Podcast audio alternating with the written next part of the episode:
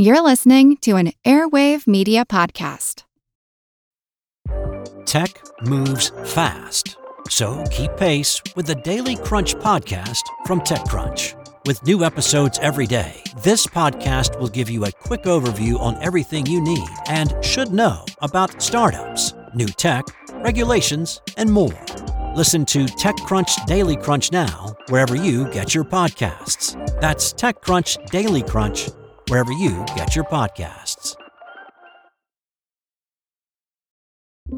Get ready to geek out. The Wired Science Podcast explores all the latest and greatest in science everything from strange diseases and biological breakthroughs to interesting tech and mysteries in outer space. Listen to Wired Science today, wherever you get your podcasts. That's Wired Science, wherever you get your podcasts.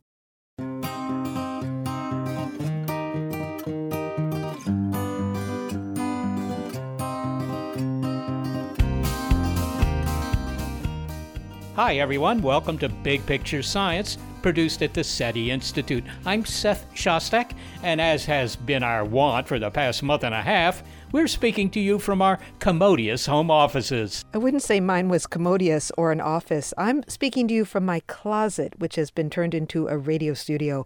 I'm Molly Bentley.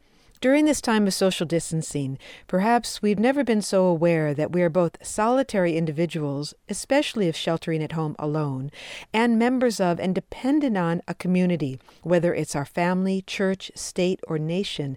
But we're not the only animals juggling these roles. Birds, whales, bears, chimpanzees, and many other social animals understand who they are relative to who they are with.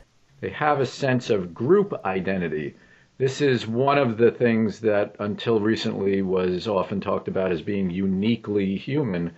Most of the people who talk about things being uniquely human have not watched a lot of other non human things living their lives. Ecologist Carl Safina has spent a lot of time watching non human critters do their thing. He's a MacArthur Fellow and an ecology professor at Stony Brook University, and he's written extensively about our relationship with the natural world. His focus is conservation. As our movements within our familiar human world are circumscribed, we may find ourselves turning to the other living world. If you're like me, you're finding yourself looking out the window these days for long stretches of time. I read somewhere at least one person has named all the squirrels in their backyard, for example. Well, this is how I noticed just how busy the area is around our Mexican sage bushes. The hummingbirds love the little purple flowers, but they are also curiously engaged with each other. They dart back and forth across each other's flight paths and sometimes furiously circle each other, a miniature tornado lifting into the sky. Is it amorous or territorial behavior? I don't know, although I suspect that one of you listening does. But I enjoy taking the time to watch them. Paying attention to and, frankly, learning from the behavior of others is how many animals learn to become members of a group. It's essential schooling for them. In his book, Becoming Wild How Animal Cultures Raise Families, Create Beauty, and Achieve Peace, Dr. Safina describes the social learning of many animals and how knowledge passes from one generation to the next. An especially insightful example is provided by studying parrots. That's right. Captive breeding programs have let scientists watch baby macaws who are born in captivity explore the forest and gain local knowledge. So, do you want to learn to be a parrot? Get ready to take notes. They have to learn what food is, they have to learn where food is, they have to learn when food is. They learn the identity of individuals that they travel with by, uh, in some cases, learning a local dialect. They have to learn what constitutes the right kind of place to make a nest. They have to learn often what constitutes the right kind of courtship behavior, courtship calls, courtship dances, things like that.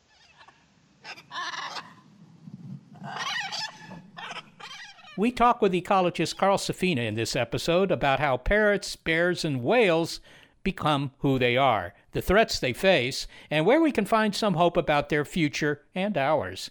Dr. Safina says that the current pause in human activity is a rare opportunity to consider the matter of who are we here with?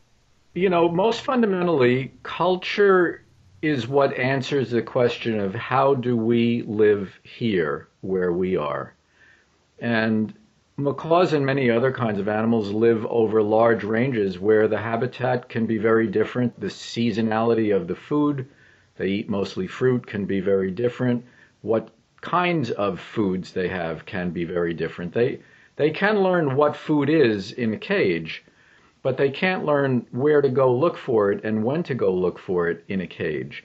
Usually they learn that just by following around their elders, just like we learn how we live where we live by the example of our parents, whether we learn how to cook food on a range, get it out of the refrigerator, or we learn how to catch salmon and smoke it. There are all these different skills that are a second kind of inheritance. We think of genetics as the only thing we inherit, but we inherit culture from our elders also, and that's true of um, these birds, the macaws, and many other species. This brings up an interesting question for me, which is, you know, what's the difference between these species that depend on, if you will, learning information that wasn't in them when they were born versus others that you know completely automatic. Like if I were born a krill, I, I don't think anybody's going to teach me anything. I mean, I, I have to, it all has to be you know hardwired within me. So there are some species where all their behaviors are instinctive.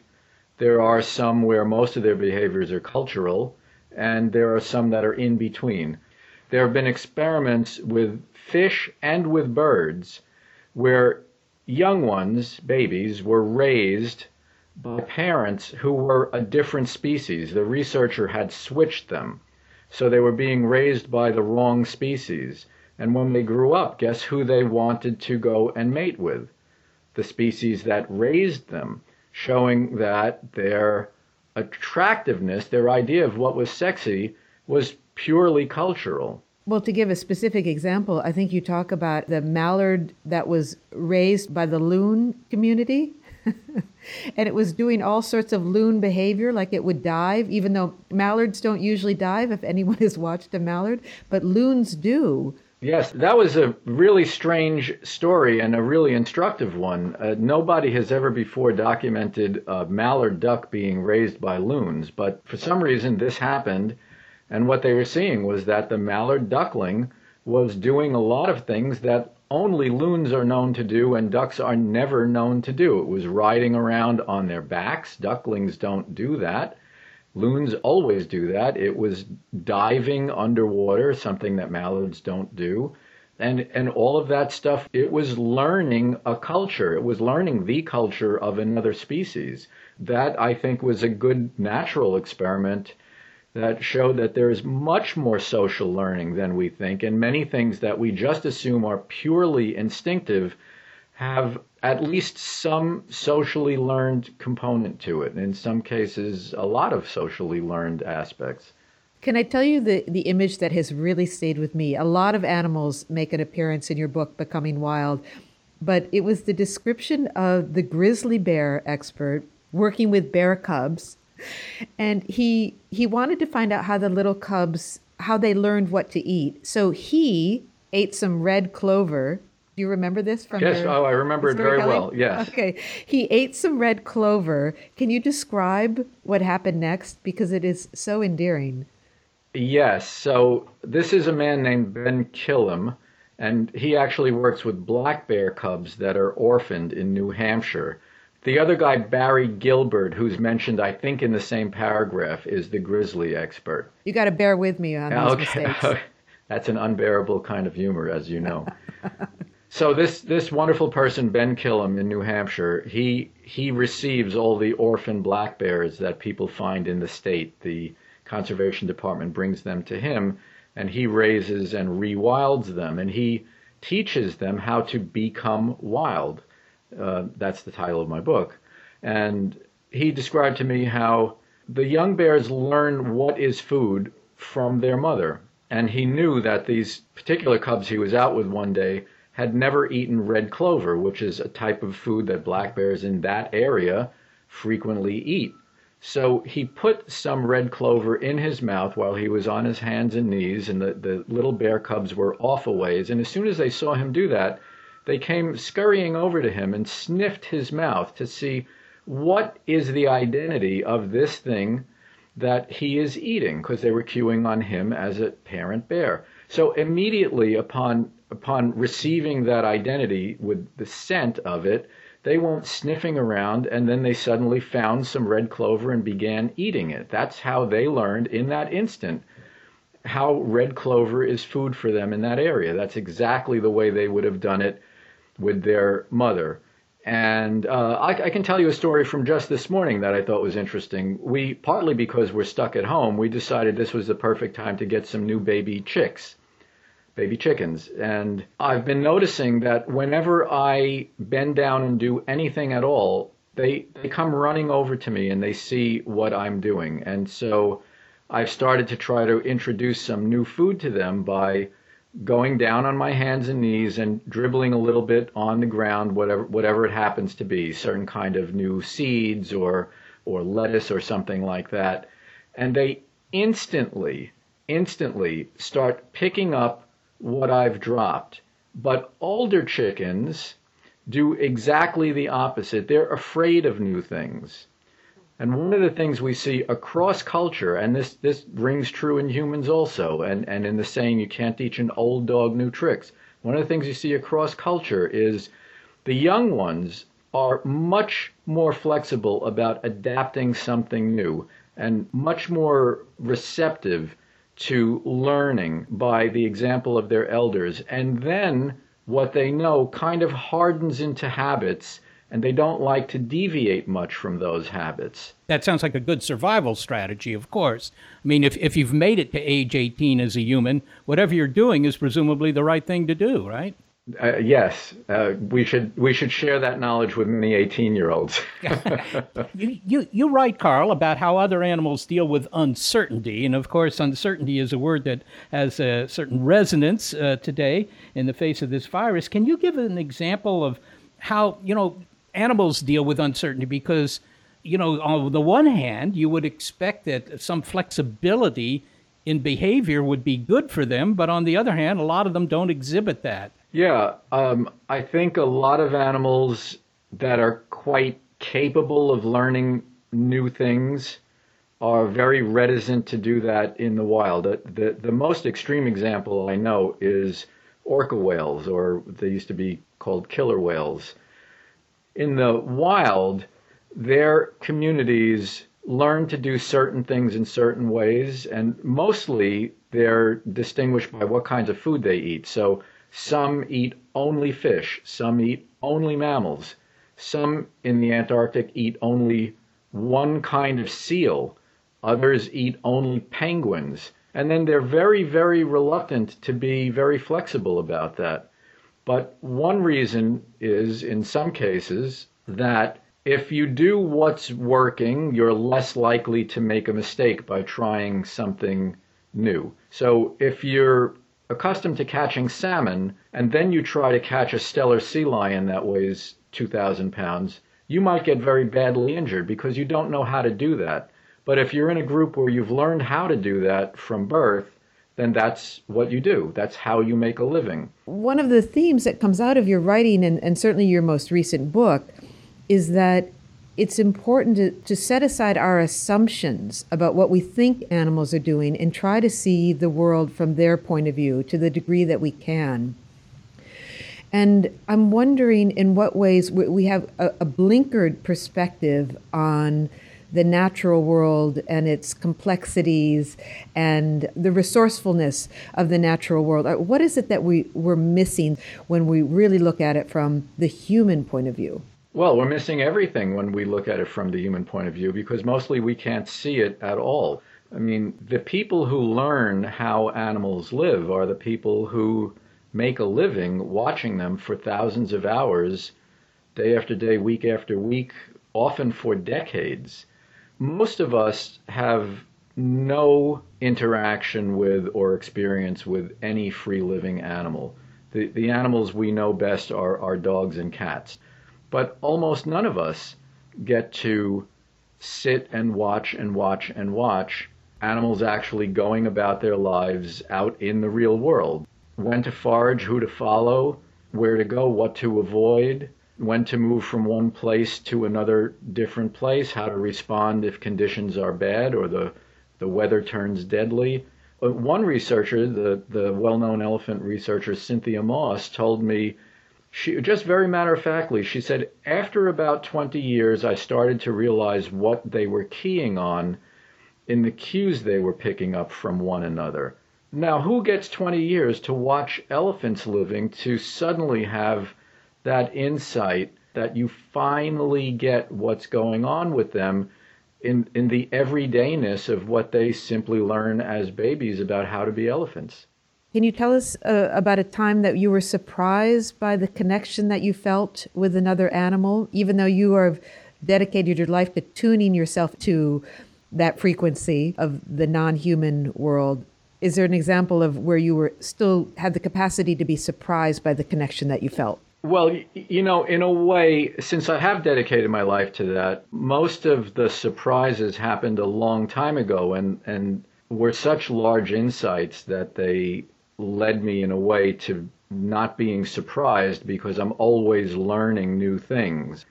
Uh, probably the first and biggest and deepest of those kinds of insights happened when I was extremely young. When I was seven years old and we lived in Brooklyn, New York, I demanded from my father that I must raise homing pigeons and I must be doing this now. So, um, so I started raising homing pigeons when I was seven, a little kid, and we fixed up a shed in our backyard and we set it up to breed homing pigeons. So when you breed pigeons, you put them in a stack of boxes. We used fruit crates. We stacked up some fruit crates, and you put a bowl in the fruit crate, and you give them nesting material in the coop somewhere, and they decide who they're going to pair up with. They furnish their nesting bowl. Sometimes they fight with each other or mates squabble. They leave the coop for long parts of the day. They come back, they feed their babies, they have supper, and they go to sleep. And right across the yard, we lived in a three story tenement building. That was our own stack of boxes where the people there had decided who they were going to pair up with, and sometimes they fought and squabbled, and the adults were gone for long periods of the day, and they came back and fed their babies and had supper and went to sleep and in broad strokes, our lives seemed exactly the same. And um, my higher education attempted to disabuse me of that notion for a while, but the the deep truth is that in broad strokes, these lives are in fact identical. The imperatives are stay alive every day, keep your babies alive every day, and um, find enough food to keep the enterprise going. That was you know, in a way, I would say it didn't surprise me at age seven because the whole world seems new. You're always just learning new things. But looking back on it, I think that was a fundamental inflection point because I, I had such intimate contact with those birds. I would stay in the coop watching them for hours sometimes. You were the baby cub. You were the baby macaw watching the world and trying to make sense of it. That's that's true, really. In a sense, that is exactly right.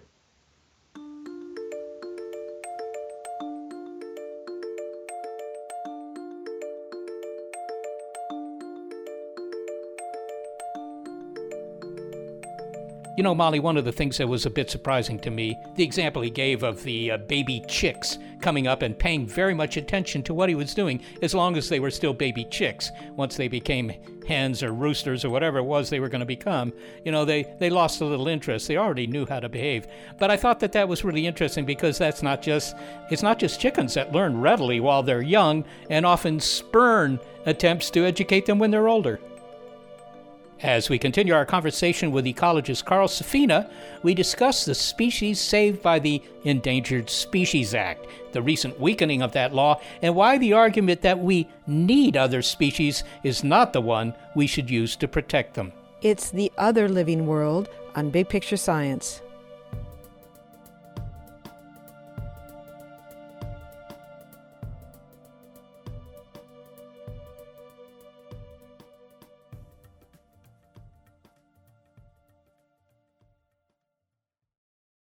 So this is History Uncovered, and I'm Kalina. And I'm Austin. We are the co hosts of the show. History Uncovered is a podcast presented by All That's Interesting, where we both are writers. We cover all sorts of topics true crime, unsolved mysteries, history, folklore, the paranormal, you name it. We've been doing this now for more than 100 episodes, covering a wide range of topics, and probably something that's bound to be interesting for everyone out there. Absolutely. And in addition to our normal episodes, we also do a history happy hour hour about the recent news in the world of history and archaeology, which we cover daily on the site, as well as important historical anniversaries. We also have done some special series. We've done one on the Titanic, doing one on Jack the Ripper, mm-hmm. done one about some famous UFO sightings. So if all of that sounds like something that might be interesting to you and you like having a good time learning new things and maybe maybe laughing or just groaning at some bad puns, check out History Uncovered everywhere you get your podcasts.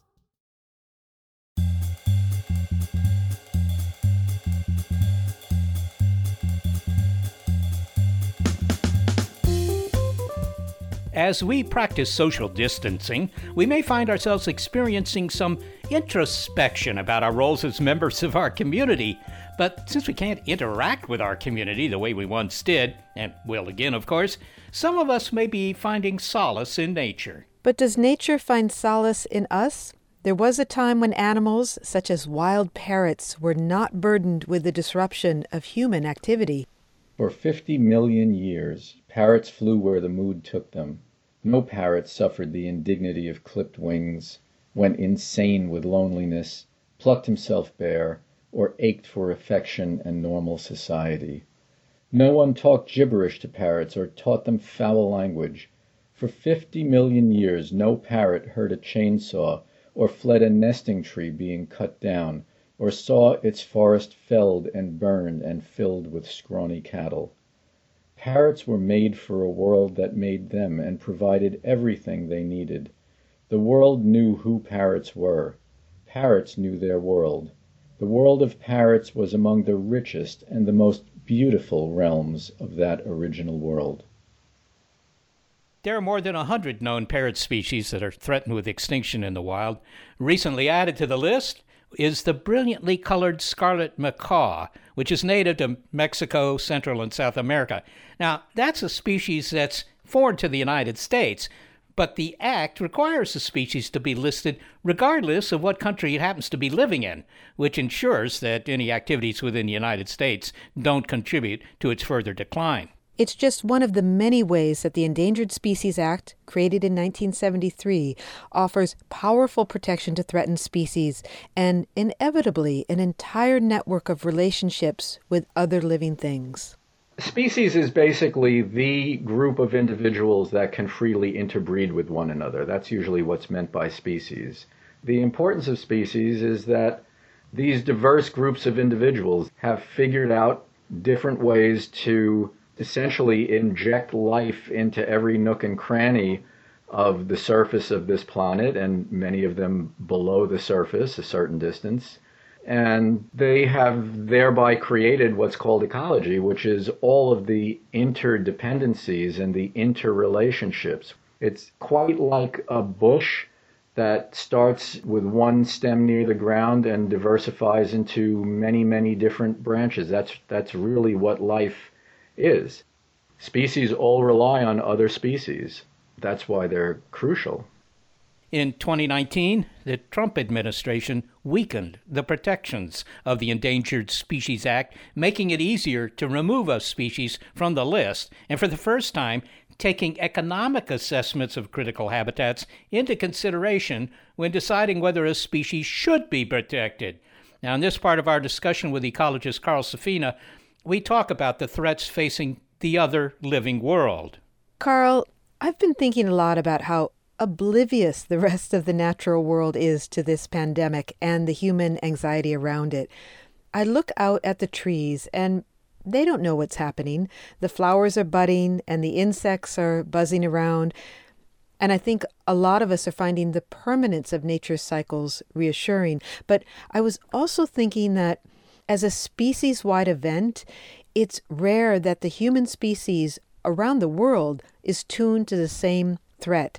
So I wondered have there been any crises shared by species in the non human animal or plant world that they have felt acutely, that they have transmitted signals about, that humans have been oblivious to? That's a very interesting question. I'll preface by saying it's been very interesting to me. I usually, when I see animals and things in nature, I often see the threats and the risks for them. And it has been an interesting pause in that feeling to realize that this thing that is very threatening and very disruptive to us is not at all felt by them. In fact, it's relieving them of some of the pressure, at least temporarily. There are threats that other animals have all faced together, but I don't think they've seen it that way. What animals are geared to are not things that would threaten the entire planet or threaten all animals around the world. And in fact, we're not geared to that threat right now ourselves. We're only geared to what threatens our own species at the moment.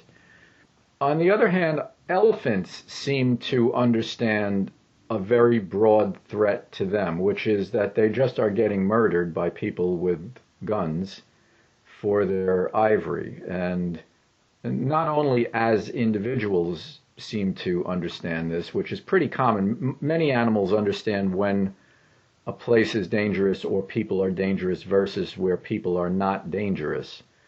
But elephants seem to know this as not only a group, they seem to get the messages across very long distances of quite a few miles, where in some way they detect the emotional state of other elephants that, that may be tens of miles away. Either they can hear them in ways that are subsonic to human ears, or they have some other modality of picking up these kinds of things. There was uh, recently news about the third mass bleaching uh, of Australia's Great Barrier Reef. I believe that this is interpreted as being a consequence of the warmer oceans due to climate change. Uh, but what are the consequences to the reef, but also to humanity for that matter? I mean, other than the fact that if you go to the Gold Coast you know, the photos you're going to make underwater are just not going to be very visually interesting. Why, why should we be concerned about this? Well, the question of why we should not destroy the world is a question I don't ever fully understand. There, there's nothing in any religious or wisdom tradition or philosophy that says that it's okay to destroy the world. There's a lot that says that we have to keep the world and be stewards for all the generations that will follow us. For one thing, coral reefs are the greatest living pageant on Earth, probably, in terms of color and diversity, number of species, mystery, and not to mention the fact that millions of people directly make a living from them and get their food from them. So, those are all some pretty good reasons to not destroy coral reefs. You know, you were born, Carl, in New York I believe, and you grew up on Long Island, so you are well equipped to describe the kind of diverse and thriving communities that are found around coral reefs and how it all kind of jockeys for resources and works off of each other. I mean, it, it's kind of like being down in um, Greenwich Village or something with a lot of different people, or the Lower East Side, a lot of people walking around. That's a very good analogy. If you take the corals as the given because you can't have a coral reef if there are no corals. It would be like somebody made all of Manhattan. They made all the office buildings, all the theaters, all the music clubs, all the bars, all the restaurants, all the different kinds of museums. And that was all there, and there was not one single person. But that's what the corals do. They build that empty city and then the rest of life figures out oh, here we could put on plays. Here we could play music. Here we could serve food. All these things are all set up and look perfect for doing that here. Millions of species have found that in a coral reef. I'd like to ask you about the Endangered Species Act, which has recently been weakened. But before we talk about what's changed, you write that no more important or effective mechanism exists to help vulnerable plants and animals than the Endangered Species Act. And I wonder if you could just give us an overview as to what the Endangered Species Act is designed to do and how it's helped pull animals back from the brink and and then how this law has recently been weakened. So first what its power is. The basic idea of the Endangered Species Act is that the United States of America decided for moral and ethical and practical reasons that it is the policy of our nation to not let species go extinct. Before that, there was no such thing, and many species went extinct from incredibly high population numbers to zero. One was the passenger pigeon that existed literally in the billions in the middle of the 1800s, and the last one died in a zoo in 1914. If there was an Endangered Species Act, nothing remotely like that would have happened. We'd still have plenty of passenger pigeons. Since the Endangered Species Act, animals that have been flagged as existing at perilously low levels have gotten a lot of intervention, and m- many of them, most of them that have been listed as endangered, have not gone extinct, and quite a few of them have recovered, and some of them are really spectacular ones like the bald eagle, the national symbol, is quite abundant now. They were endangered because there were very, very few of them left by the 1960s and 70s. The California condor was extinct in the wild, but they now live in three different free living locations, and the 1000th egg of that program hatched about a year ago. Uh, it's a great a great mark. All of those things would have been gone without the Endangered Species Act. All right, so you have uh, cited some successes of the Endangered Species Act. Sounds like a good thing, and yet uh, there seems to be some indication that it's endangered itself. Can you tell us if that's true and how it's true? Usually, the way that you save a species from going extinct is to just give it the room that it needs to exist and often that's a matter of figuring out a coexistence. But those things that pose threats to species are often things that make money for people who um, seem to only care about their particular money making activity. Uh, but that is why the Trump administration weakened the act this summer to not leave room for these creatures that have essentially always existed, certainly before human beings existed, they were here. Uh, they simply have no use for them. And I, I don't particularly care whether they do or don't have any use for them, but they have no moral authority to say that a creature that's been on this planet for millions of years is something that because of them will cease to exist. I, I, find that to be deeply immoral. What's interesting, Carl, is that it doesn't seem to be a partisan issue. At least it didn't used to be. The Endangered Species Act was created by President Nixon. And he said that there was nothing more worthy of protecting than our country's rich animal life. So, so how have we lost that understanding in the meantime? Well, the the Republican Party used to be a, a just a different political party. It was not a strange ideological thing.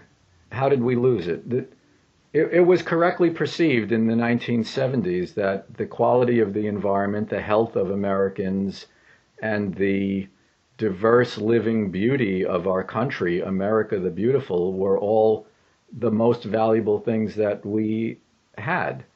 And that perception has been lost which I think is a catastrophe.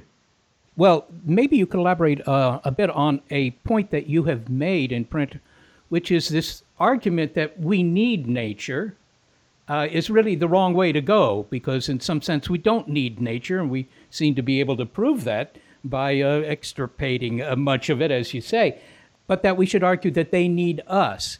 Now, you know, from a moral perspective, that sounds pretty good, but is it you know, efficacious? Is it going to make a difference? Well, yeah. What I what I wrote and what I believe is that we don't need most endangered species for us to exist. I mean, think of the things that we need to barely exist. We need we need food and shelter. That's pretty much what we need. And everything that makes life worthwhile are things that we, we don't need. We, we don't need sports. We don't need fashion. We don't need beauty magazines. We don't need natural beauty to exist, but it's the things that we don't need that make life worth living, worth existing for. Many of these endangered species are not things that we need to exist. These various small birds or snails in rivers and uh, or the bald eagle for that matter. All these other things now need us. We have a moral imperative to keep them in the world. Most of the most of the things that we do, arguably all of the things that we do, we do because of some values that we have. If we value ourselves above other species, that that's just a value. It's the same as valuing all other species and saying that they belong in the world as well. There's it's there's not a higher value that says that only the short-term concern of humans who are here now is in some way more important than all the life that has been on the planet and all the life that will be on and whatever life will be left on the planet when we are gone and we will be gone very quickly because we don't live that long we we live usually less than 100 years that's no time at all so in a way it's a very bizarre conversation to have to wonder about the importance of life on the only living planet and, and whether there's a lot of it that, quote, we don't need.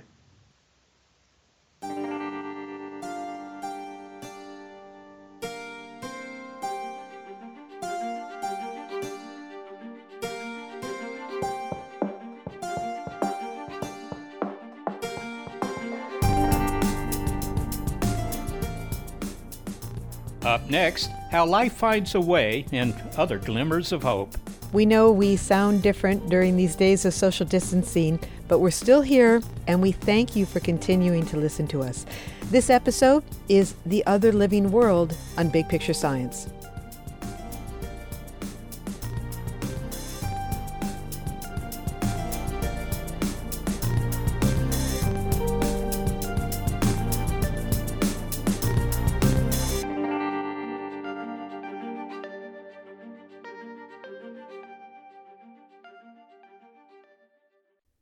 Earning and investing in the stock market? In real estate? How about in relationships? Are you earning and investing in your life? I'm Doc G, semi retired hospice physician and host of the Earn and Invest podcast, where we have the 201 or next level conversations about money and life. Not only how you make money and grow it, but also how you use your wealth to create a better and more fulfilling existence. Join us every Monday and Thursday wherever you listen to fine podcasts.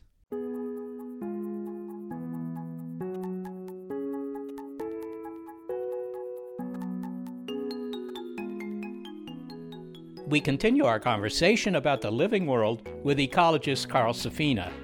We've heard about the powerful learned relationships animals have with their group and how vulnerable some of those groups are. Being vulnerable is something humans can perhaps better relate to these days, so we asked Dr. Safina, given all that's happening now, where does he find hope? When I was in high school, there were animals that I knew from books that seemed pretty fantastic to me, like a, a giant fish hawk with a six foot wingspan called an osprey. It was gone entirely from my region because of DDT and other pesticides. Bald eagles were almost extinct throughout the lower 48 states for the same reason, and also for the same reason peregrine falcons, a bird that was considered to be the most exciting bird in falconry and a, just simply a fantastic wild animal because it is the fastest living thing. They were completely wiped out across the lower United States and Europe. In fact, in 1970, the New York Times Magazine ran an article called Death Comes to the Peregrine Falcon. I was in high school and I thought, I cannot believe my bad luck. My timing is horrible. I'm I'm here, I can actually see the remnants of osprey nests, and there are no ospreys, and I will never see an eagle, and I will never see a peregrine falcon. Nobody I knew had ever seen a whale. And then, because of the efforts of a few very dedicated people, uh, simply accommodation was made. Some of those pesticides were put out of use and it allowed those birds to start recovering. A few people started to breed at least the falcons in captivity and started to put them out to repopulate. And now, instead of those uh, birds being gone, New York City has the densest known population of peregrine falcons in the world. They nest on the bridges and on the tall buildings. The ospreys are nesting in multiple sites within about two miles of where I live. I think we have four or five active osprey nests. Bald eagles are coming back to Long Island where I live after not being here for 60 years. There are whales that we see off the beach when we take the dogs for a walk. If we go down to the ocean in the summer, we often see whales. There are fish that have recovered tremendously from being very, very depleted in the 1990s. All of that is because people did things a little differently and simply let these animals live. On the subject of accommodation, because of this pandemic, we've created a bit more room for the natural world. And you yourself, you earlier said that you were surprised by the extent to which the natural world has been able to breathe kind of a, a sigh of relief um, without having the human machines buzzing around. And there was a great story that came out of Venice, Italy. You're probably aware of this that now that the cruise ships and the motorboats are gone, uh, the water, the canals have cleared up, and nature has taken over. Um, seabirds are now there, and fish are in the water, and someone has even put up a sign that said, "Don't tread on the duck eggs." And um, commented that he'd never seen a sign like that. And that was, Carl, that was just in a matter of a, of a few weeks. Should we be surprised by how quickly life rebounds um, when it's given the smallest opportunity to do so? Well, you know, the, the great single line from Jurassic Park is life finds a way but it needs an opportunity, and then it does. There, there are a lot of articles recently about uh, deer and ibex and some of these large hoofed mammals coming into cities uh, so quickly after human activity has withdrawn. So life is out there. It, it is all around us. You know, all all of life on Earth is under a lot of pressure and threat from humans, that is true, but it's also true that there's a tremendous amount left. And it's worth making room for it and, and saving it, if you will. I don't always like that word, but it's worth it because there is so much resilience and so much vitality. I mean, that's the definition of vitality, right? Is life. There's there's vitality in life and there's life in vitality and it's it's all just ready to live, and all we need to do is make a little accommodation for coexistence, and it knows what to do.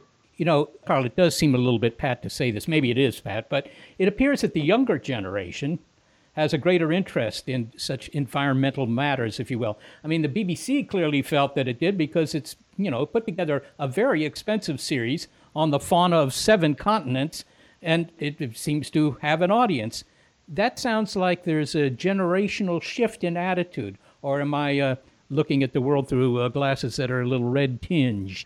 Well, I would certainly hope that there's an audience for a planet that is full of life. Imagine the audience if we went to some nearby planet and found that it, it only looked dead from the outside, but when you got there, it was full of things growing out of the ground and zipping through the thin atmosphere or the thick atmosphere, whatever it was.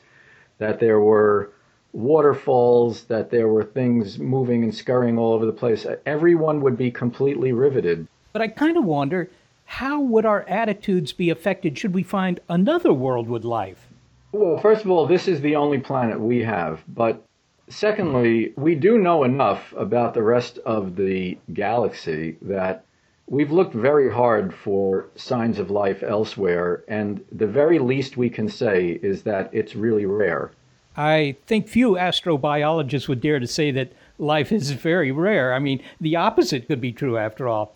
It, it's quite hard to look for life, and we haven't even adequately searched for it within the bounds of our own uh, solar system.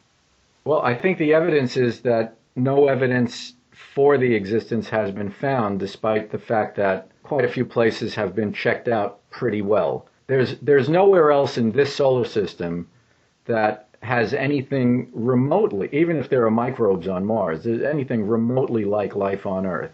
Carl, people are already thinking about what the world might be like when this pandemic is over. And it's it's also comforting to know that it will end. I think we all need to know that it will end. And I wonder if it gives us an uh, opportunity to reflect on the world that you imagine or work towards the world that you and other environmentalists and ecologists and scientists and, and humans imagine and stop what you have called our material expansion. Is there a possibility here for us to arrive um, at a new relationship with the living world? This is a fraught question because making predictions like this is um, it's not a science by by any means. I, I will say that yes, it's it's certain that this will end because other pandemics have ended, so that's pretty certain that it will go the way of other pandemics. It's as certain that there will be more pandemics, and we are doing what has created recent pandemics, and we need to stop doing those things. That often has exactly to do with a brutal relationship with other living things and these cruel and crowded conditions that we jumble them in in this in this viral test tube that keeps sparking these deadly pandemic or these deadly epidemics this one being a pandemic I, I don't want to speak too broadly about what we're learning about how to live during this because I want to be sensitive to many people who have suddenly lost their entire income and are feeling tremendous dread and anxiety. Um, to those of us who are carrying on differently but not badly, I think we're learning that throttling down a little and being home more is okay. We don't have to be running all over the place. We don't have to get in a plane to meet people face to face for every meeting or every conference or every class, even that we want to do. It's nice to grow a garden. It's nice to throttle back. Uh, it would be good for, for those of us who are doing okay in this situation. It would be good to take some of that with us and to come back to something like life as we knew it. Maybe it would. Maybe we could make it a bit gentler and a bit more um, more flexible and a little less um, overly intensive than the way that we have experienced life recently. Finally, Carl, if, if we can think of the rest of the natural world as sort of like the part of our family that we've grown distant from, and we are trying to make our way back to that family, are there things that we're unaware that we've lost that will come back to us if we restore that relationship? I, think that because the sort of the tidal withdrawal from nature that we have made for ourselves has been relatively slow, certainly not as sudden as the COVID epidemic, for instance, but something that we've just grown accustomed to and grown up with. I think we don't realize how much we have lost what I think are the two most important things in in the experience of being alive, which is a sense of wonder and a life that is beautiful. I think that we've lost so much of that. And when many people attempt to, you know, let's say reconnect with nature, to say it in a very cliche way, they don't have an experience to reconnect with. It seems like something that's out there you, you go to a place that's designated for nature. You go to Yellowstone Nat- National Park, for instance, because that's where nature is. Like you go to the supermarket because that's where food is. But the, the living world is alive all around us. And the more we can simply take the time to see it or to find it very locally or to begin observing it better, literally, the more beautiful our lives become. So maybe maybe we're like the macaws that are in kind of a captive breeding program and we're observing and we're seeing everything around us and we have an urge to become wild again. So the becoming wild doesn't apply just to these non-human animals. Maybe humans could learn to become wild again. I, I think that's such a beautiful way of putting it that uh, I, I hesitate to even answer because I think you should have the last word with that question.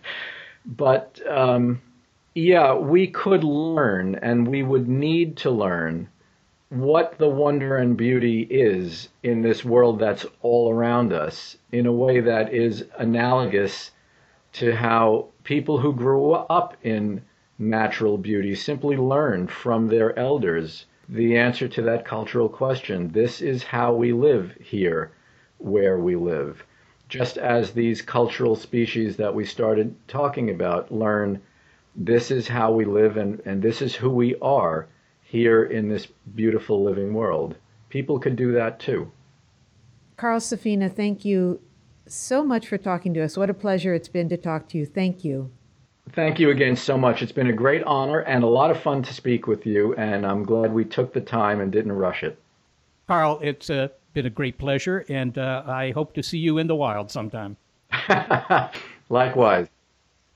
Carl Safina is an ecologist, he's a MacArthur Fellow, and he writes extensively about the human relationship with the natural world. He's the founding president of the Safina Center. He's also a professor at Stony Brook University and the author of many books, most recently, Becoming Wild How Animal Cultures Raise Families, Create Beauty, and Achieve Peace.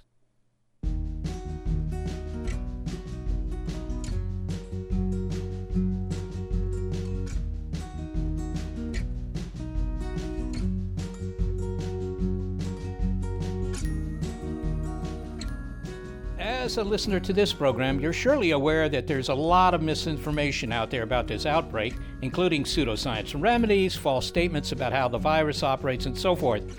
But you can remind others that if what they're hearing about this virus sounds incredible, or they're unsure what they should be doing, they should just check the facts with the local public health service or the Centers for Disease Control and Prevention, the CDC. They have questions, science has answers. We couldn't do this show without senior producer Gary Niederhoff and assistant producer Sarah Derwin. Thank you to them for their help and for their willingness and ability to work on the show from their homes. I am executive producer of Big Picture Science, Molly Bentley. Thanks also to financial support from Rena Shulsky David and Sammy David, and to the William K. Bowes Jr. Foundation. Big Picture Science is produced at the SETI Institute, a nonprofit education and research organization that investigates, among other things, the possible adaptations of life beyond Earth. I'm the Institute's senior astronomer, Seth Shostak. Also, big thanks to our listeners. This episode of Big Picture Science is The Other Living World. If you'd like to hear more Big Picture Science, you'll find past episodes in our archive at bigpicturescience.org. You'll also find links to the guest you heard today. Stay safe, everyone.